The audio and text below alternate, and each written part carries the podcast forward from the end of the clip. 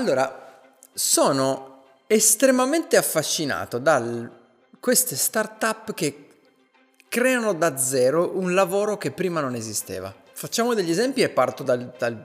forse quello con la peggiore anomea.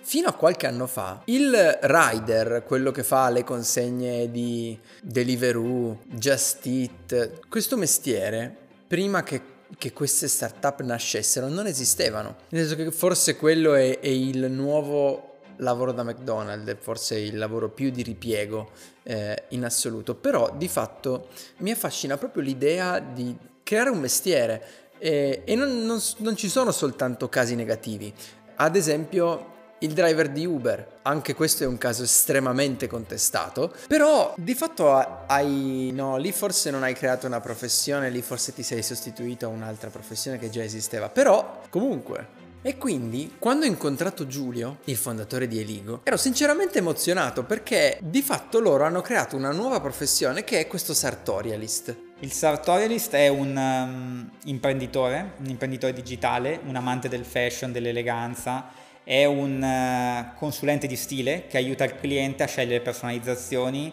a scegliere un outfit, a creare un, un prodotto personalizzato non però tagliando e cucendo o comunque lavorando un prodotto, ma dando dei consigli di stile. Quindi è tendenzialmente uno stylist, una persona appassionata che ama fare questa tipologia di lavoro, ma ama farlo anche in maniera nuova, quindi sempre più digitalmente connesso, utilizza i social. Oltre 100 sartori usano Instagram quotidianamente per comunicare i loro stili, i loro suggerimenti di stile. Ci sono persone varie all'interno della, dei, dei sartoris la gran parte lo fa come attività part-time, quindi si deve pensare un po' al Sartorius come una figura della gig economy. È una persona che lo fa e lo fa magari per poche ore alla settimana, ci sono quelli che lo fanno full time, che lo fanno tutti i giorni, 10,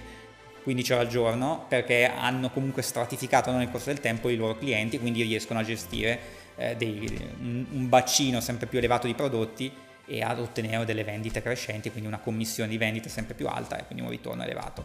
Però eh, la, quello che è da pensare ed è interessante dal mio punto di vista è che il, il Sartoris non esiste in natura, è una figura nuova che unisce nuove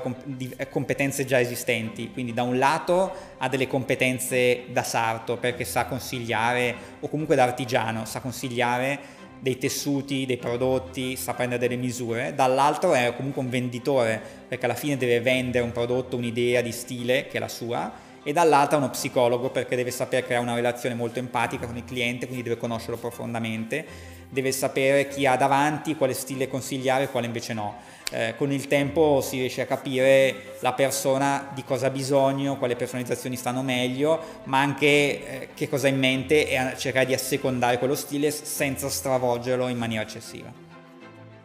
Diciamo che si sono affiancati al lavoro a un lavoro già esistente che era quello del sarto, che esiste da sempre, e gli hanno dato un nuovo potere, un po' come hanno fatto i ragazzi di Teyaker. Quello che ci piace dire è che trasformiamo l'infermiere in un super infermiere, nel senso che è un infermiere che prima ha paura, è stressato, è preoccupato, non sa quello che succede, soprattutto in orario notturno, e adesso, grazie alle nostre soluzioni, diventa un super infermiere, quindi un infermiere in grado di essere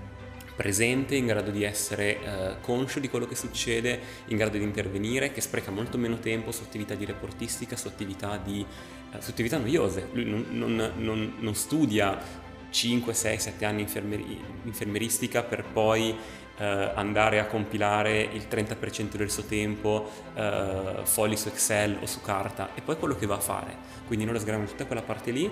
e lo rendiamo molto più conscio molto più presenti in quello che succede eh, nei corridoi della struttura. Di fatto quello che mi affascina è che potenzialmente chiunque può avere l'idea di eh, creare una startup che di riflesso avrà un impatto sulla vita di tantissime persone, non soltanto sotto l'aspetto lavorativo, è vero, però il lavoro ci definisce parecchio, quindi mi piace proprio pensare che eh, da zero possiamo creare qualcosa che vada a definire le persone. Se ti vengono altri esempi, portaceli, scrivi, scrivi un commento qui sotto perché eh, magari facciamo una chiacchiera a riguardo e possiamo fare una sorta di sequel al video, magari con esempi anche un po' meno contestati perché effettivamente ne ho scelti due che sono